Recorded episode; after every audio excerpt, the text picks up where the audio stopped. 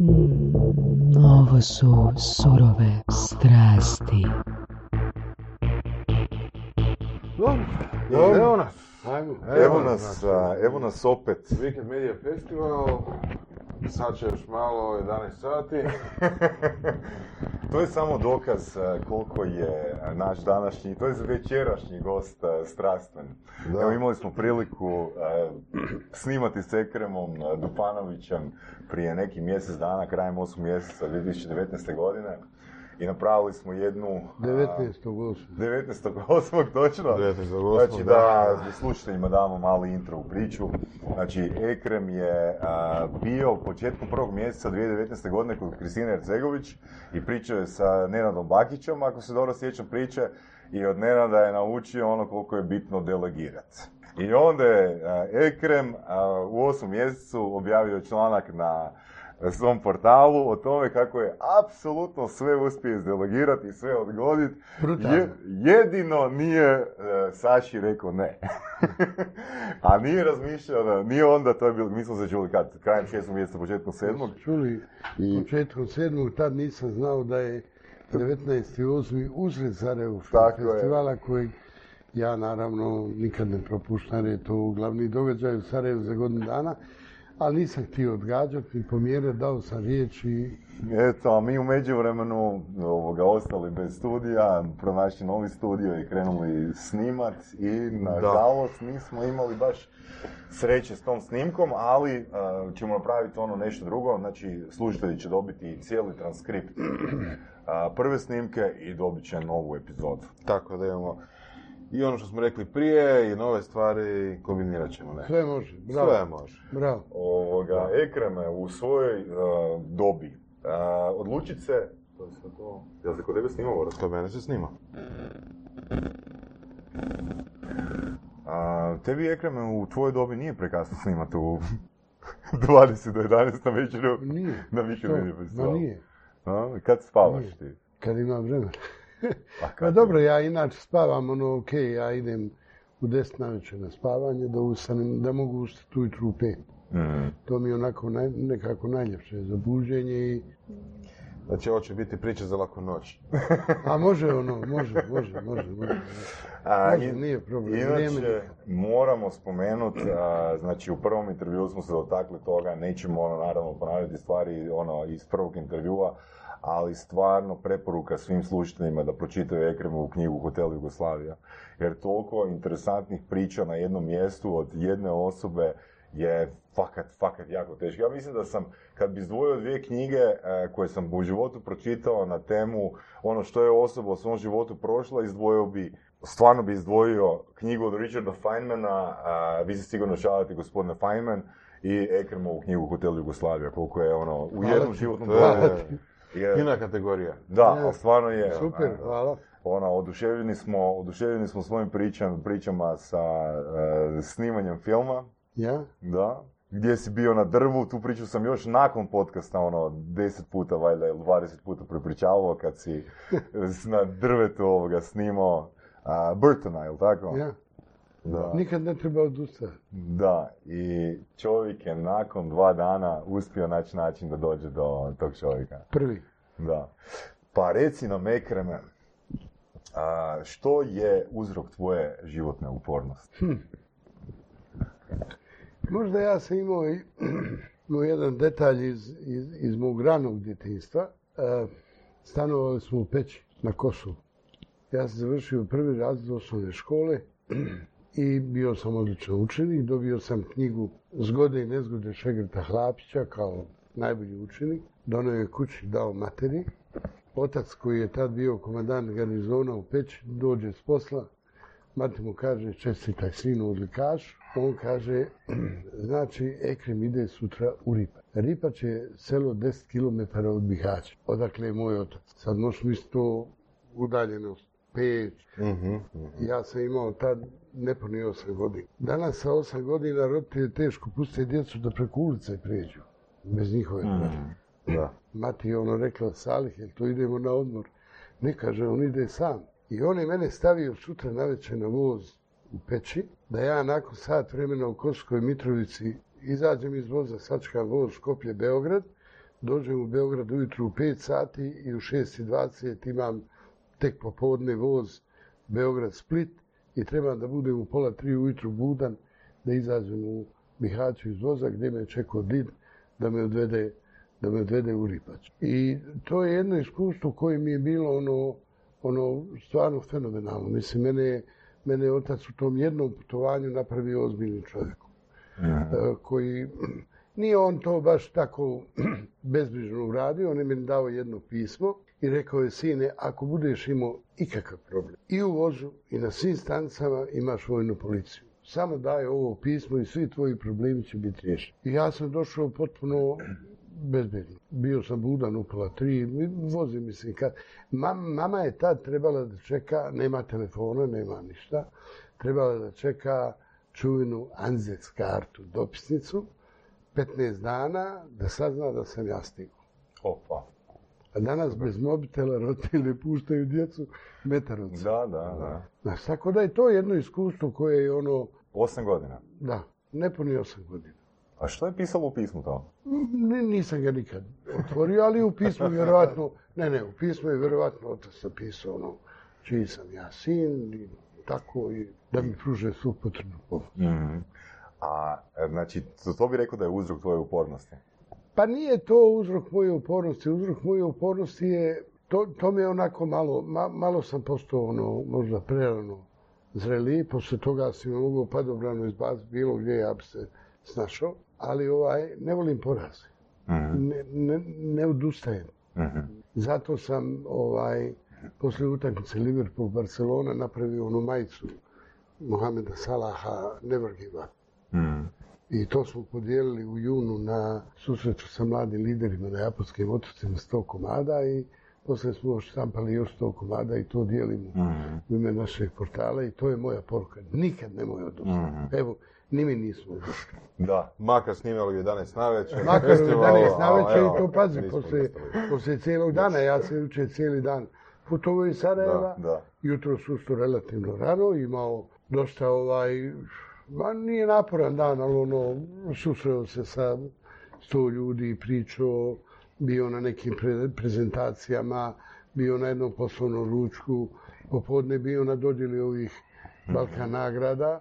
O, to, to mi je posebno, ovaj, ponosan sam dakle na ovo što se danas dogodilo. Ovo je bio najbolji festival ikad održan u regiji sa 25 najboljih kampanja. Nikad nije bila bolja konkurencija. Balkan. Samo Balkan. Da. I to je Bruketa rekao, Davor Bruketa u ovaj, pozdravnom, pozdravnom obraćanju, da je to najbolje što se do sad dogodilo, a dogodilo se samo zato što sam ja dvije godine ubjeđivao Huru da ne može žiri glasati online. Mhm. Do, do ove godine se isključivo nagradama odlučivalo online. A zašto ne? Ne može. Ne može zato što ustaneš Saša ujutru na lijevu nogu i kreneš da glasaš. I ništa ti ne valja. Evo zašto. Mi smo na žiriranju prije početka ocjenjivanja radova prvo vratili četiri rada u finalu koja su ispala. Ovdje je online žiri glasao samo ono da ne ko ulazi u finale, ko ne ulazi. Vratili smo četiri rada koja su ispala iz finala, a diskvalifikovali smo jednoglasno dva rada koja su ušla u finale. Mhm. I diskutovali smo u svakom radu i približavali diametralno suprotna mišljenja o, o kreativnosti nekog rada, dok nismo iscesali 25 najboljih kampanja. I stvarno su bile, bile fenomenalne. I to je bio jedan, za mene ovako dva i pol sata, dosta, dosta ovaj, uzbudljivo vrijeme. Onda sam posle toga na brzinu u restoran Blue, tamo je bio susret sa glumcima serije Besa. Otišao sam da čestitam Srđanu Šaperu i njegovim saradnicima jer su pobjedili na Balkanu i proglašene agencija godine. Ovaj, tamo smo se zadržali kratko i onda smo Vedran i ja krenuli za Pulu na izložbu koju je otvorio studio Sonda naši veliki prijatelji. Uspno smo svratili u Bale, imali smo dogovor sa ovom uljarom Grubić da kupimo novi kontingent ulja do dana komunikacija. Mi dva puta godišnje kupujemo sebi maslinovo ulje za, Mhm. u Balama i onda smo otišli u Pulu, ma nismo ostali 10 minuta. Da, da. Zato što imamo naš dogovor sa 10 sati i vratili su se nazad. Do, ok, vidi, 10 minuta je dovoljno vremena da im čestitam. Oni su danas dobili na Balkanu tri lava za jedan rad.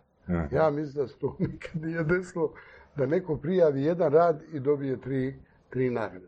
Fenomenalno. Super. Mhm. I ovaj, otišao sam da im čestitam, da im iskažem poštovanje ovaj, za izložbu koja je zaista bila savršena. I ovaj, pokazalo se da, da, da je dobro sam otišao, jer sam upoznao Marija Goloba ovaj, iz Hrvatskog dizajnerskog društva. E, on je, kad smo se upoznali, on je onda rekao ovaj, da mu je drago, jer e, je medija marketing portal, jedini portal koji objavljuje sve što se događa u Hrvatskom dizajnerskom društvu i u njihovoj galeriji i to prvi. I kaže, cijelo vrijeme se pitam ko stoji iza tog portala.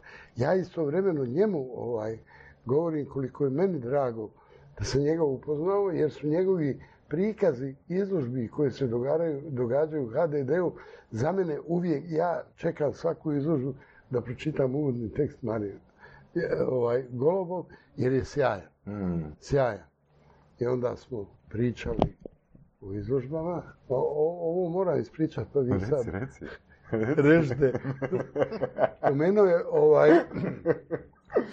Pomenuo je da mu se jako dopao tekst koji smo pravili u izložbi ovoga Bore Ljubić o, o, o znakovima i simbolima. Onda sam ja ispričao jedan detalj između ovaj, mene i Bore. Ja sam bio 90. godine direktor marketinga Europskog prvenstva u atletici u Splitu. U stvari, moja agencija je bila e, zvanična agencija, onda sam ja kao po funkciji bio direktor marketinga. I na prvom sastanku, onaj, prvi dan kad sam došao u Split, vodi mi na ručak ovaj, Damir Dumanić, glavni tajnik, i kaže, vidi, imam jedan problem, molim te riješi mi. Šta je? Boro Ljubić je ikona za njih. Damir Dumanić je isto bio glavni tajnik mediteranskih igara, kad je Boro napravio onaj fenomenalni znak koji je kasnije usvojen kao znak svih budućih mediteranskih igara. Nije mu se posvećilo sa vizualnim identitetom Evropskog prvenstva u atletici u Splitu A90. Navrlo je neku projekciju, dobro, bio je dobar znak, ali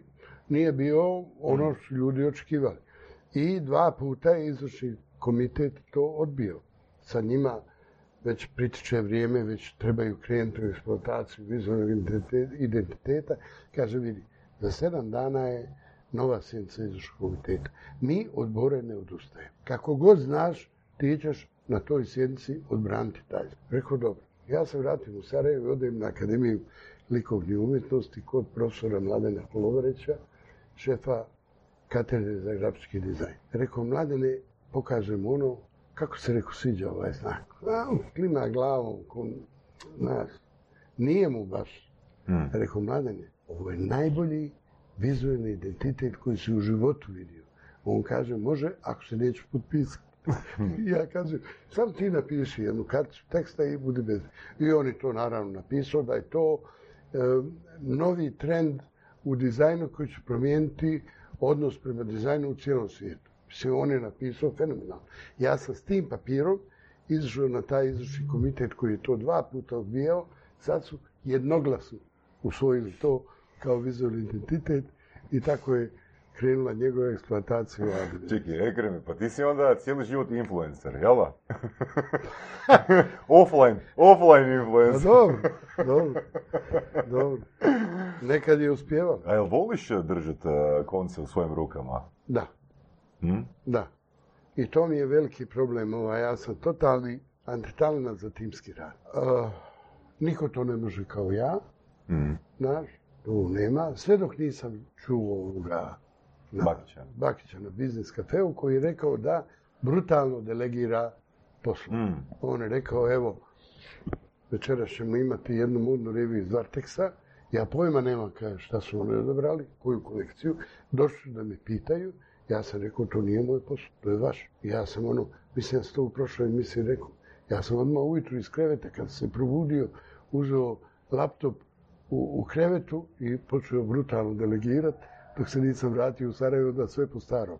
Danas sam recimo uradio silom prilika jednu stvar, pa vidjet ćemo kako ću ispast. Danas sam slao sve vijesti za portal za ovaj, da se objave, sam sam radio forward. Meni kako pošle, ja forwardujem u jednoj svojoj saradnici, ali mislim da je, da je dobro.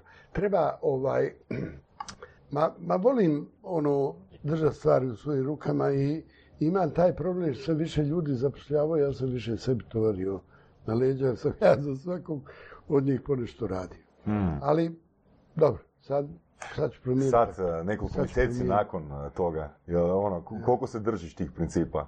Bitno je Pa ide, ono, ide, bi ide, sve bolje ide, bolje. ide, sve bolje i bolje, Znaš, držim ja kad sam bio u vojsci- sastanke i dogovaram. Da, ja kad sam bio u vojsci naučio sam a, slagati robu prvi put u životu na A4, znaš. Da. I bio sam opsjednut time do tipa nekih dva mjeseca nakon vojske. Dugo te držalo. Dugo me držalo.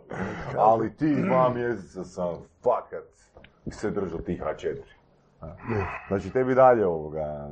Pa, nastojim da, da mijenjam. Ono, meni je iduće godine 70 godina, pa glupo je reći da ja sad u ovim godinama nešto sazrijevam i tek, tek sad nešto shvatam, ali u stvari tako. Mm. U stvari je tako. Mislim da sam iz dana u dan sve bolje. 70 godina i evo, jel možeš ukratko ispričati, mislim da nismo pričali o tome zadnji put, čime se sve, što sve radiš ovih dana? Što sve radiš danas? Danas, Mislim ne danas, doslovno danas, nego ovih vidi, dana. 50 godina sam u istom poslu. Da, Znači, advertising, to ne da, mijenjam. da, naravno. Ovih dana režem i smanjuje naš biznis plan za iduću godinu. Znači, Dobro. A, kod mene je uvijek bilo malo ljudi i previše projekata. Znači, i meni jednostavno ujutru nešto dune i, i to ide da se radi. I tako. I tako sam počeo praviti plan za iduću godinu. Međutim, odlučio sam, pošto sazrijevam, odlučio sam da ovaj četiri projekta prebacimo za onu tamo 2021. godinu, da bi se e, sa manjim, mogli posvetiti manjim broju projekata i uraditi ih savršeno. Mhm. Znači ući potpuno Da. do dubine. Jer mi sad imamo portal, imamo ovu knjigu Kreativni portfolio, već su dvije objavljene, to je knjiga u kojoj objavljujemo na, sve radove koji su nagrađeni na nacionalnim i regionalnim festivalima u Adriatic regiji. Super. I to je knjiga 400 strana, dvije i po kile, ovaj, i radili smo koncert šestog mjeseca, ovaj, eh, The Young Leaders of Tomorrow na japanskim otocima. I taj projekat radimo iduće godine gdje okupljamo 100 mladih lidera naše industrije i dajemo im jednu fenomenalnu edukaciju. I that's it. Mhm. Znaš, ali ćemo te projekte onda uraditi temeljito. Da nema fule, nema improvizacije. No, okej, ima smisla. Znaš, tako da, ovih da. dana se bavim tim, bavim Da, se planom za iduću godinu. Da, da, da. Šta ono sad? Ja, snimam film. Snimam film za naš nacionalni festival, dakle, pošto e, nema radova bosanskih agencija u, u kreativnom portfoliju, to mi je jako žao, a nema zato što nemamo nacionalni festival, e imat ćemo ga sad 5.12. će biti ovaj dodjela nagrada i onda e, imamo kreativnu agenciju, to je komunist s kojom smo sklopili jedan ugovor da nam rade kreativu, da mi ne razvijamo sad timove, dizajnere, copywritere i tako dalje, i evente. Onda su mi predložili da e, dodjelu nagrada no limita napravimo u jednoj e, pivnici koja je e, nedavno otvorena u kultnom sarajevskom kinu Imperijal. I kao dogovorimo dan kad ću ja otići da vidim taj Imperijal, jer taj dan ja pravim doručak za obitelj i kažem, pa ako već idemo u kino sa festivalom, napraviti festival ko film. Znači, sve ono što, što se nagrađuje na festivalu je produkt onoga što se događalo u jednoj industriji u proteklih godinu dana. Ajmo snimat film. I krenemo od početka godine snima sve što se dogodilo, sve konferencije, sve... em, sad snimamo em, sa Sidranom neke detalje em, idućim. Biće uglavnom film da će ljudi ne doći na festival gdje će ih sačekati dva voditelja koji imaju u rukama neki tekst, pa oni nešto to čitaju, ne, sešće, pogledat će film. Poslije filma, u kraj filma će biti finalist koji su za, ušli u finale za dodjelu nagrada. Kad se završi film, uručimo nagrade, snimimo i to. zalijepim na film i na YouTube. I to mi je sad ono, Super. ja sam a imam ideju za još dva. A još dva filma? Ma, ma, Igrani, igrani, neki igrani. Ne, Ne, dugometražni dokumentar. Da. A, ono što a, smo pričali još u prvom intervju, ono što je interesantno kod tebe, znači ti si a, odlučio se baviti advertisingom, zaposlio si se na radio Sarajevu, a nisi imao fakultet. Da. Jel smatraš danas da bi, da je, jel smatraš danas da je fakultet bitan? Ne, Ne? ne. E, vidi, ne možeš biti dobar pravnik ako nisi završio pravnik. Mm. Ne možeš biti dobar, ne znam, dobar prevodila za engleski jezik ako nisi studirao Mm. engleski jezik. Ali za ovo čime se ja bavim i za masu drugih stvari, fakultet apsolutno nije potreban. Moj sin je programer, izvrstan programer. Mati mu je otišla pet dana nakon što je završio fakultet da mu uzme diplomu. Mhm. Nije mu trebala. A u međuvremenu je počeo rad za neke svjetske kompanije kao programer. Znači, e, danas mladi ljudi završe fakultet, dođe i traži odmah platu u startu 1000 eura. Rekao, zašto kaj ja završio fakultet? Vidi, rekao, ja nisam, a ti došao kod mene traži. Znaš, Mhm. e, bitno je šta ti znaš i šta ti hoćeš. Meni apsolutno nije jasno da danas neko ne može da nađe posao. Kako to? Znači, tako, kako ono kaže onaj reper Splita, kako to? Da, da, da. Ovaj, vrlo jednostavno, pazi, ako bi meni neko danas došao kao vlasnik medija marketinga i rekao, vidi, ja ti mogu unaprijediti posjećenost portala 15%, imam ideju kako bi to uradio, ili ja, ja znam prodavati oglase, ja ću naprijed prodaju oglase Da. 10%, šta, neću ga zaposliti? To si i u knjizi napisao. Ma, poljubit ću ga. Da, osoba Naravno. sama može tražiti svoju Pa plaću. naravno. Ako neko, neka žen, ženska osoba, bez obzira imali 20, 30, 40, 50 godina, može doći nekom poduzetniku i reći, vidi, ja ti mogu unaprijediti tvoj rad, rad tvog kabineta, 20%, jer ja to znam. Pa svak će je zaposliti. Ali to da će neko doći i reći ja ću raditi, dolaziti na vrijeme u 9 i odlaziti s posla u 5, a to što ću ja uraditi od 9 do 5, ili e, ja nezaposlena, muž nezaposlena, troje djece, pa ima ministarstvo za socijalnu skrb za to, nije poduzetnik. Znači, Da, ne možeš poduzetniku danas potreb, prodat svoju potrebu za platom. Možeš mu samo prodat vrijednost koju mu nudiš za platu koju od njega očekuješ. Da. I onda će te svako zaposliti. Tu sad dolaze ljudi koji kažu, ok, a, ne mogu naći posao zato što svi traži iskusne ljude. Jer u ovom slučaju, ako neko može doći i reći, evo ja ću ti pomoći firmi, bit će 20% bolji, ne znam, šta, proizvod, pa normalno ćeš zaposliti takvog čovjeka. Za pitanje je samo, jel, a, čini mi se da malo fali inicijative kod mlađih možda ljudi, Naravno. da steknu nekog iskustva koje će ih dovesti do te razine da se mogu doći i reći, evo, ja ću. Vidi, najbolji primjer je tu Delta, ova kompanija iz Beograda i ovaj Miroslav Mišković. Ja sam pročitao tri puta njegovu knjigu Ja tajkun. Znači, ovako. On je zapošljavao ljude sa znanjem i iskustvom. Samo u Delta osiguranju, Delta Generali osiguranju i u Delta banci. Sve ostalo je uzimao mlade ljude, bez ikakvog iskustva. Pazi, on, je, on, on kaže ovako, ja sam najviše volio izlaziti na večere, na večer sa svojim mladim saradnicima i slušati njihove ideje. Ako je ideja po meni 70% dobra, ja iste sekunde uzmem. On je volan curu od 24 godine, poslao bez znanja talijanskog jezika u Milano da registruje firmu i pokrene biznis. Danas to je jedna od najuspješnijih firmi u Delta grupaciji. Poslao je čovjeka u Sibir, kad je kupio jednu fabriku, ne znam čega, ono, čelikane, u Sibir poslao momka od 27 godina. Znači, mladim ljudima treba dati šansu, ali oni moraju iskoristiti.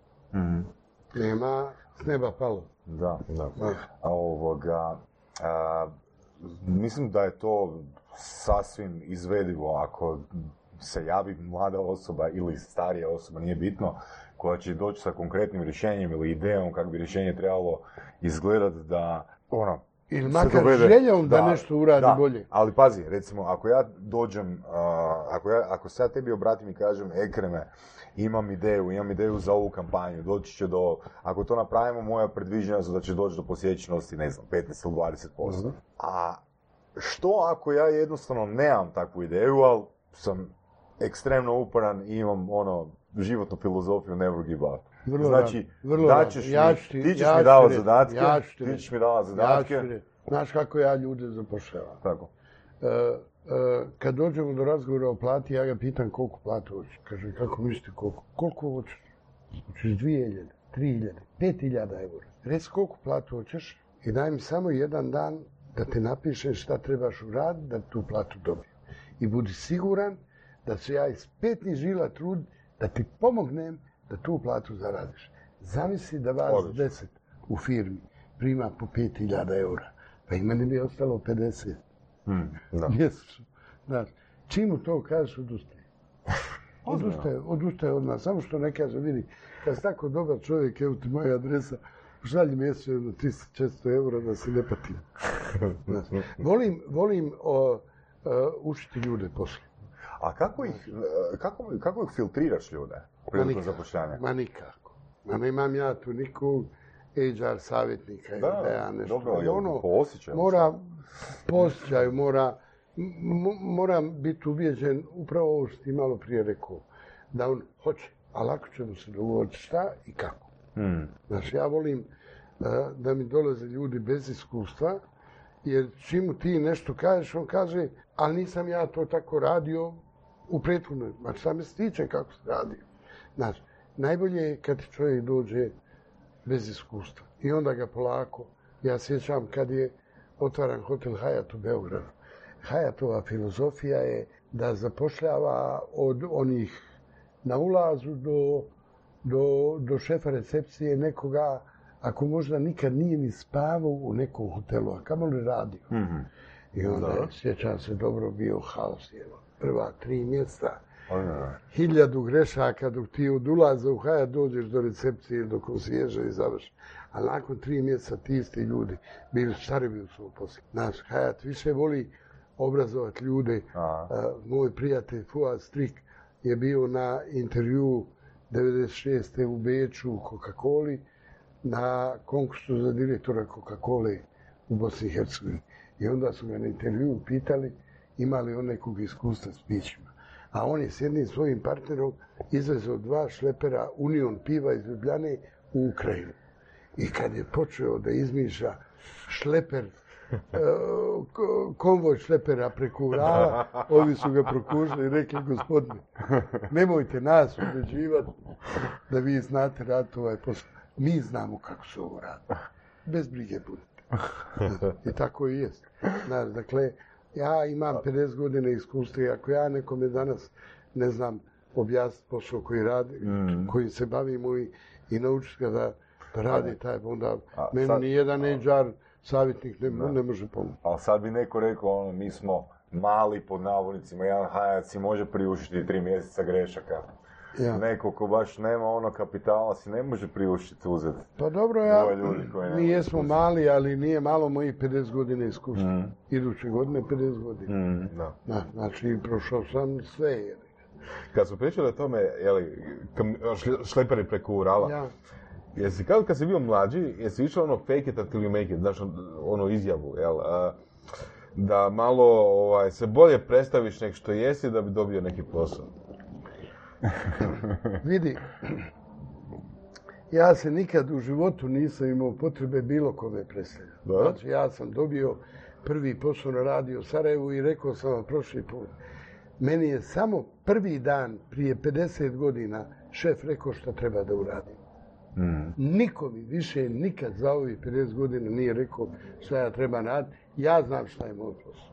Ako sam se zaposlio na radio Sarajevu, u reklamnom odjelu, onda ja znam da nije moje da pratim spoljnu politiku i da pišem spoljno političke izveštaje, nego donosi radio Sarajevu novce. I ja sam to radio. Radio sam praveći svoje vlastite projekte. I kad smo dobili A90, to je tad bilo, znaš, 88. godina već se država ljulja, em, dobija Sarajevska agencija na piću, izbacuju iz cipela sve hrvatske agencije, mislim, to je bio, to je bio, to je bila, bilo strašno razočarenje ovaj, ovdje u, u, u hrvatskim agencijama i ovaj, moji poslodavci uopšte nisu znali ni da sam se ja, da sam ja napisao, poslao pismo, da učestvuju na piću, da ovaj, tek kad smo dobili taj ugovor, to je bilo strašno. Veliki ponos za Sarajevsko oslobođenje, smo mi bili in-house agencija, Mm. kao što je bio vjesnik, delo i tako dalje. Ovaj, bili strašno ponos. Znaš, i onda, ka- kad smo krenuli s tim projektom, pita na poslovnom odboru oslobođenja, predsjednik poslovnog odbora, mog direktora agencije, kaže, Juka, kako vam ide ono sa Splitom? Nemam pojma, kaže, Ekrem ne govori da ima bilo kakve probleme. 50 godina, e, odnosno, ja sam postao direktor 90. Znači, 40 godina, meni su direktori služili samo da mi potpišu putni nalog, jer ja sam sebi nisam mogao potpisivati putne naloge. Sve ostalo sam radio. Ni, znači, nisam imao ja potrebu da se nekome presvega. No, super. Jesi ikad upoznao nekog ko je sličan tebi po tom pitanju? Ono, da, da traži minimalno zadavanja zadataka i da, i da Pa dobro, ono, bilo je, bilo je... inicijative da, da, apsolutno da, sve da, sam da. rješava. Da. Upoznao sam recimo Vladu Čeha, ovaj iz Beograda, koji je isto čovjek pun samo inicijative. Upoznao sam puno ljudi koji, koji ovaj, e, u zadnje vrijeme teško. Mhm. U zadnje vrijeme ovo nekako, fali to, znaš, e, sad na scenu u Bosni e, stupaju djeca koja su odrasla u ratu, ne, ne odrasla, rođena u ratu ili neposredno prije rata, u, u familijama koje su isramotizirane ratom. Znaš, ne možeš od njih sad očekivati da se ponašaju isto ko mi prije 40 godina u nekom sasvim drugačijem, drugačijem okruženju. Da, da. Ali ima. To je super. Jer, ono. mislim, ono što me zanima, jesi ikad imao situaciju a, da ti je pala motivacija? Ono u smislu da, ne nužno, e, znam da ima onaj primjer koji smo spomenuli u prvom intervjuu kad si imao 34-35 godina, pa ti je već dosadilo raditi ovoga na Radio Sarajevu kad si do 11 sati ujutro a, već odradio svoj posao i bio si slobodan ostatak dana. Ne mislim na takve situacije, nego da si, da si imao posla, ali da ti je pala motivacija i da jednostavno ono, Ma vidi, sad bi glupo bilo da kažem nikad. da. Znaš, ali ja se ne sjećam neke ekstremne situacije kad sam pao u neki, u neki ovaj, neku situaciju da nisam mogu danima, da. Bilo je poraza naravno, bilo je poraza, bilo je vrlo teških situacija, ali ovaj, nisam, evo sad ovako kad, kad pogledam, ne mogu se sjetiti baš neke situacije sam bio na ivici da odustanem od ovog posla, da se ne bavim ovim, da. U krajnjoj liniji, vidi, meni zadnjih 20-30 godina i ne treba da radim. Supruga ima vrlo uspješan kozmetički salon, e, dosta je finansirala poslove koje ja radim, kad je Davor Bruketa pitao na jednoj večeri, baš ovdje u Rovinju, kad je bio prvi Balkan pa večera za žiri, pita, je Davor, pita Davor mene ovaj, kako ja uspijem isfinansirati printarni mark- medija marketing magazin koji sam tad izdavao jer je izgledao luksuzno, izlazio mjesečno i tako. Ja kažem što pitaš mene, pitaj Vedrana. Vedrana sjedi do njega. Kaže ovaj, a što Vedranu? Pa reko vidi meni kad god zapali da oštampam koja hiljada maraka, ja kažem Vedruš daj da, da plati. Mislim i onda je Davor se na kraju večere zahvalio Vedrani što sponzorira reklamnu industriju. Onda je tri mjeseca nakon toga na otvaranju jedne izložbe u Sarajevu uzeo Vedranu za ruku i ovako zove Nikolu Žinića, kaže Nikola, Nikola, dođi da te upoznam s našim sponzorom. Znači, što se materijalne egzistencije tiče, ovaj, meni posao ne treba. Radim isključivo iz ljubavi. Ako još dobijem svaki par mjeseci platu, E, Super. E sad pazi, znači imamo taj tvoj moto never give up. Koliko je tebi onda lako ili teško odreći se od projekta koji ne ide prema cilju koji si zamislio. Strašno teško. Hm? Strašno teško. Never give up. strašno teško. Ovaj, em, doduše, ja sam rijetko odustajao od projekata. Znaš, ja ga guram, pa puknem, puknem. Da, pa ne može svaki projekat uspjeti. Mm. Znaš, prvi put sad, a stvarno prvi put sad, em, odustajem od biznis plana za iduću godinu, reduciram projekte iz želje da to što radimo, radimo savršeno. I iz toga izvučemo najviše para. Znaš, jer ja tek kad sam hiljadu puta crtao neke silose sebi projekat, pa ono ulaziš u projekat, a, tek negdje kad dođeš do 70%, počinješ uzimati novac koji si zaradio. Do 70% troška. U 80% projekata koje sam u životu radio, ja sam nakon 30% odustajao i prelazio na drugi. Ja sam skakao ko pčelica cvijeta na cvijet. Jednostavno mi padne ideja i ja u to ulazim i, i gotovo. Sad sam prvi put reducirao biznis plan za iduću godinu da bi radili manje, ali bolje.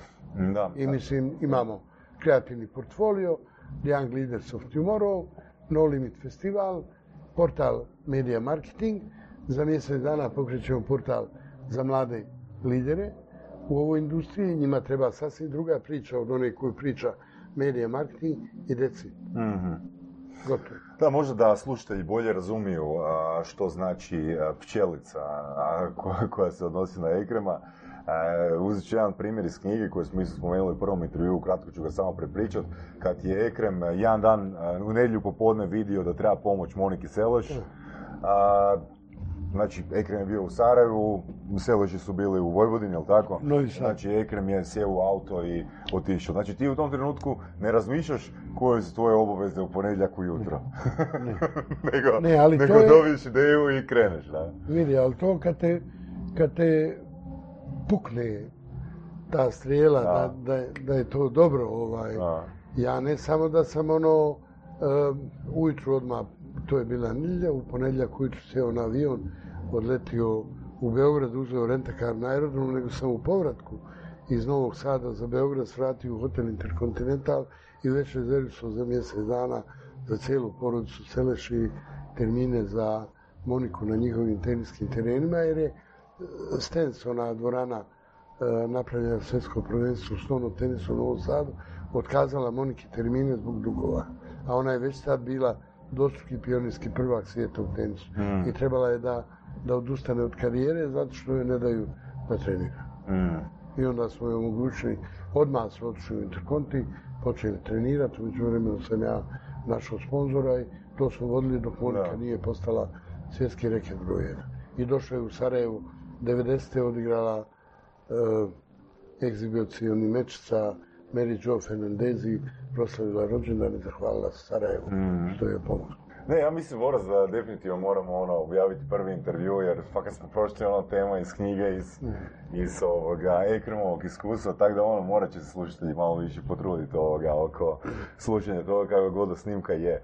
Ovoga, mm, jel, d- ti su, su ti se događale situacije, Uh, jel su ti se događale situaci- situacije da žališ zbog takvih nekih sitrinih odluka? Mislim, konkretno pričamo o situacijama gdje vidiš da nekom treba pomoć i odlučiš reagirati. Jesi ikad ono doživio n- n- ono neugodno iskustvo, znači iskustvo gdje ti netko ono, unatoč svojoj želji za pomoć odbio? Ne, Ili možda bio nezahvalan nakon XY godina? Ne, ne sjećam se, ali evo jedna, jedna ovaj, jedan dobar savjet za slušatelje, ovaj, jednom sam šetao baš i baš mi je nešto bilo teško. Bilo mi je teško zato što mi je jedan prijatelj napravio jednu jako lošu stvar, čovjek kome sam strašno puno u životu pomogao. I onda sam sreo jednog profesora sa žurnalistke, bivšeg mog kolegu s radio Sarajeva, doktora Envera Demirovića, kome sam se požalio. On meni kaže ovako, vidi, idi sad u kancelariju, uzmi dva papira. Na jednom papiru napiši imena deset ljudi kojima se najviše valja u životu. Na drugom papiru napiši imena deset ljudi koji su uradili najgore stvari u životu. Ako na ovom drugom spisku ne bude sedam ljudi sa prvog spiska, sjeci me, kaže, gdje sam najte. A, Bilo ih je osam. Znači, onda mi je, onda mi je ispričao onaj detalj iz, iz knjige Smrt Smajlage Čengića, kad Smajlaga jaše sa svojom vojskom Trebinskim poljem i onaj mu njegov sejs kaže Smajlaga, čuvaj se. Ovaj peti u koloni drži non stop kada je ruku na stamlji, a mu se ukaže prilika odrubit će ti glavu. Ovaj, dobro. Ovaj mu to isto kaže nakon par minuta. Kad mu rekao treći put, Smajla ga se iznače i pusti da kolona prođe. I zagleda se u tog petog, kaže u ovom svom, ne, ne, ne, griješiš. Dobro sam ga, kaže, pogledao.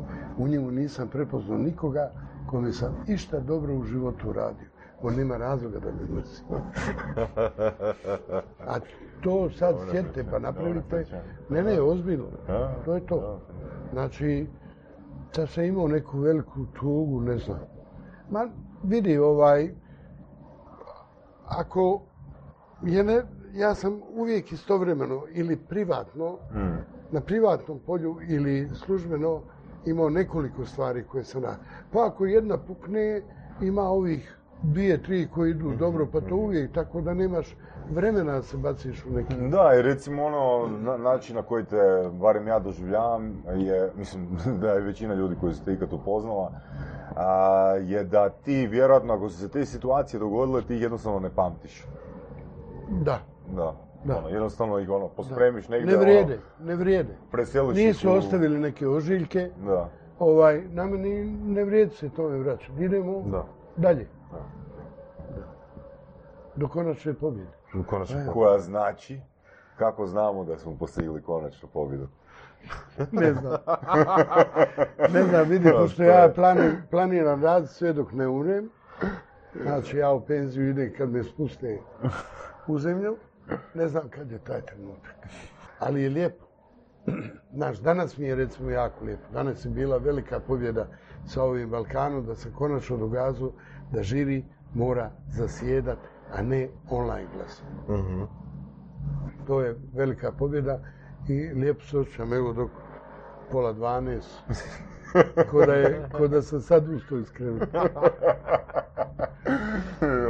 pa kad si cijeli dan u movingu nisi stigao ovoga se umiriti niti na Ne, par, par minuta, ono, ne.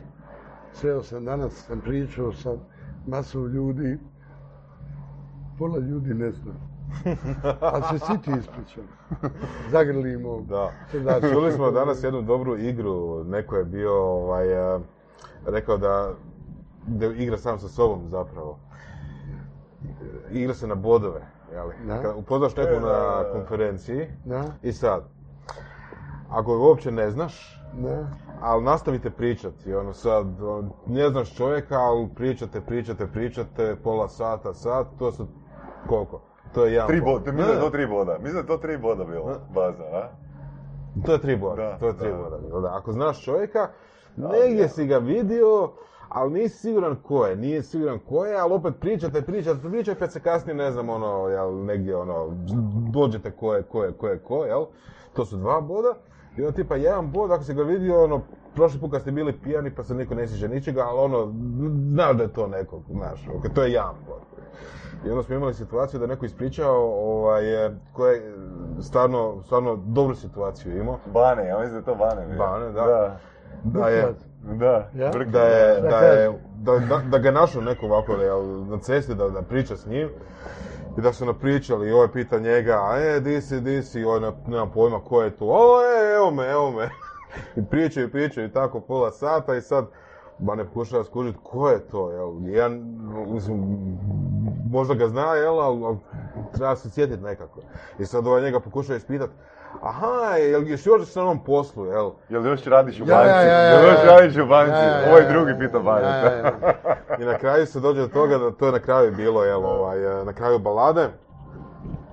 Ovaj koji ga zaustavio Baneta, pita Baneta, Da, da, da, jel još radiš u banci? da, da. Zapravo ni taj prvi nije znao ko je Bane, niti Bane znao ko je on. E, dobio je četiri boda. Pa ima ti situacija, ali dobro, ne možeš. Em, ja ljude uglavnom pamtim po glasu. bolje po glasu nego po ovaj izgledu. Ja ga ne znam, nastojim da ga malo slušam i onda znam ovaj gdje je, odakle je. E,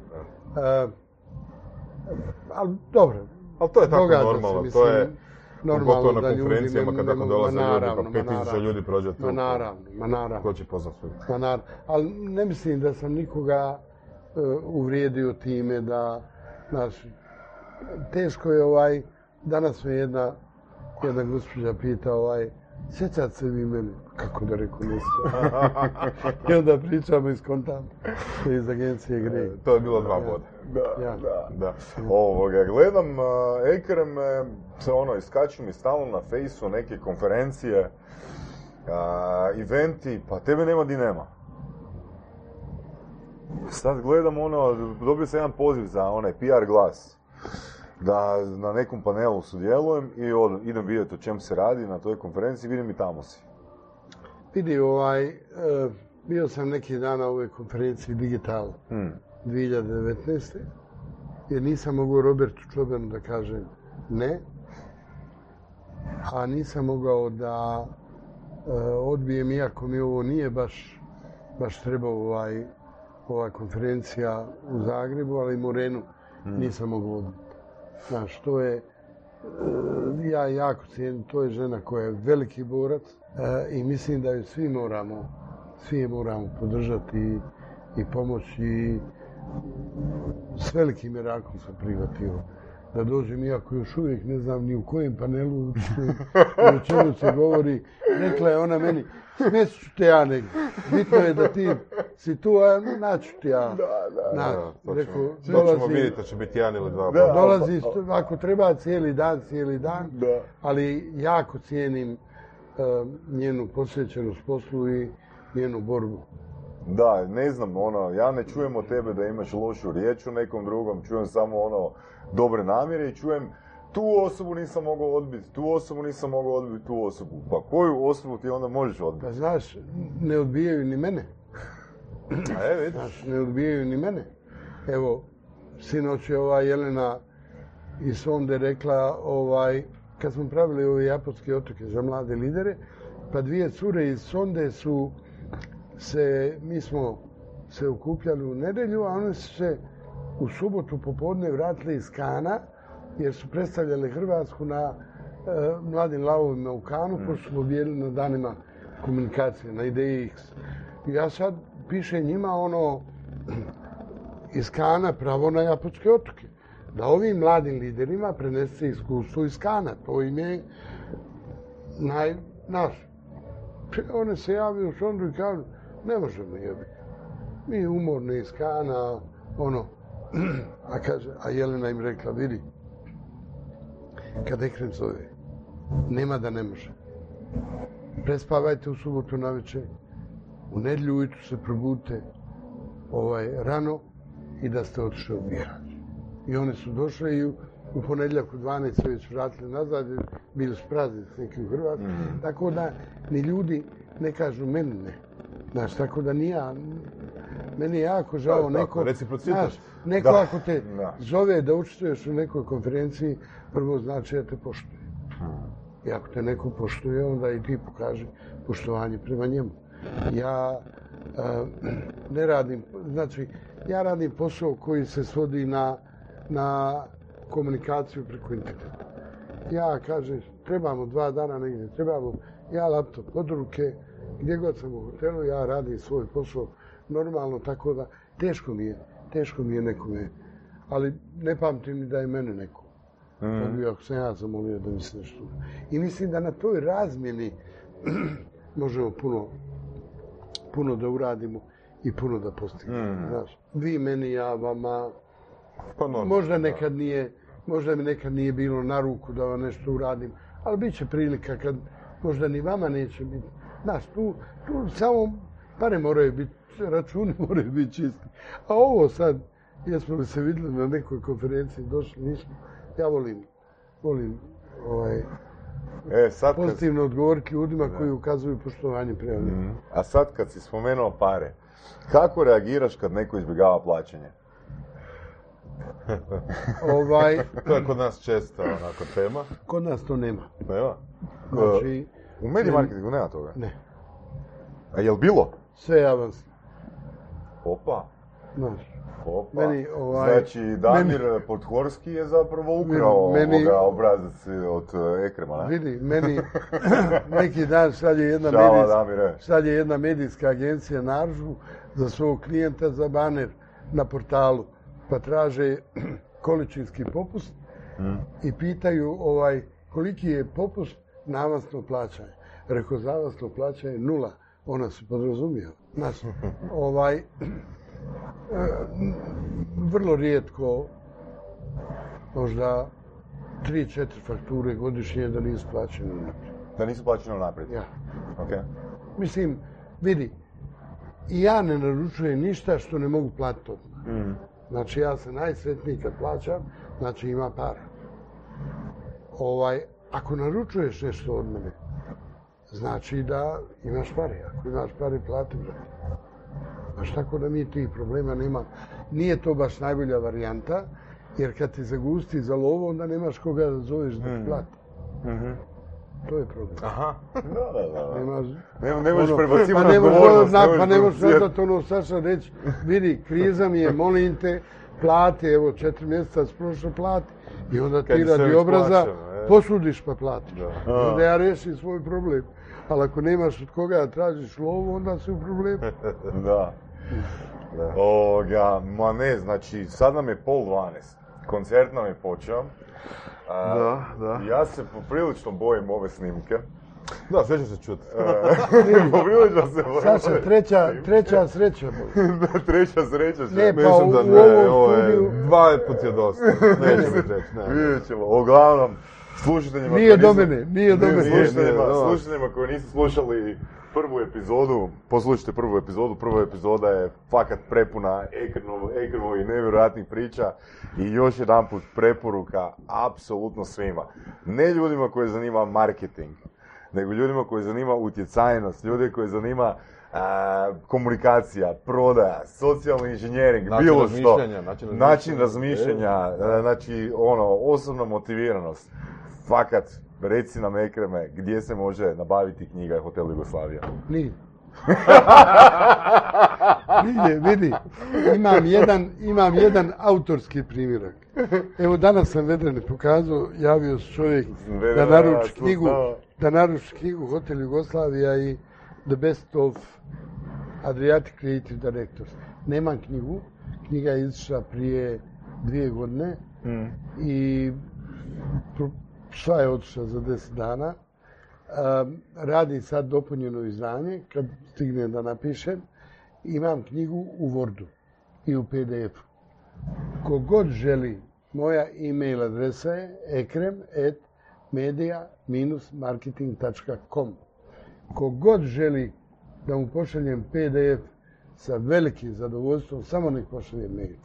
Evo, Evo, to je ja mislim da super. je to totalno u skladu s, ne ponuda, nego totalno u skladu s Ekremovim identitetom Kogod, davanja. Odlično. Evo, Hvala. svaka čast. U ime Hvala. slušatelja i budućih čitatelja, evo, zahvaljujem. U ime Ja. slušatelja se zahvaljujemo, u vezi nas se ispričavamo. Da. Vedrana, hvala. Slušali ste podcast Surove strasti. Ako vam se sviđa, lajkajte. Ako se slažete s gostom, komentirajte. Ili ako se ne slažete, Ako imate pitanja za ovog ili druge goste, pišite nam u komentarima. šarite nas prijateljima sa sličnim interesima i čujemo se u sljedećoj epizodi.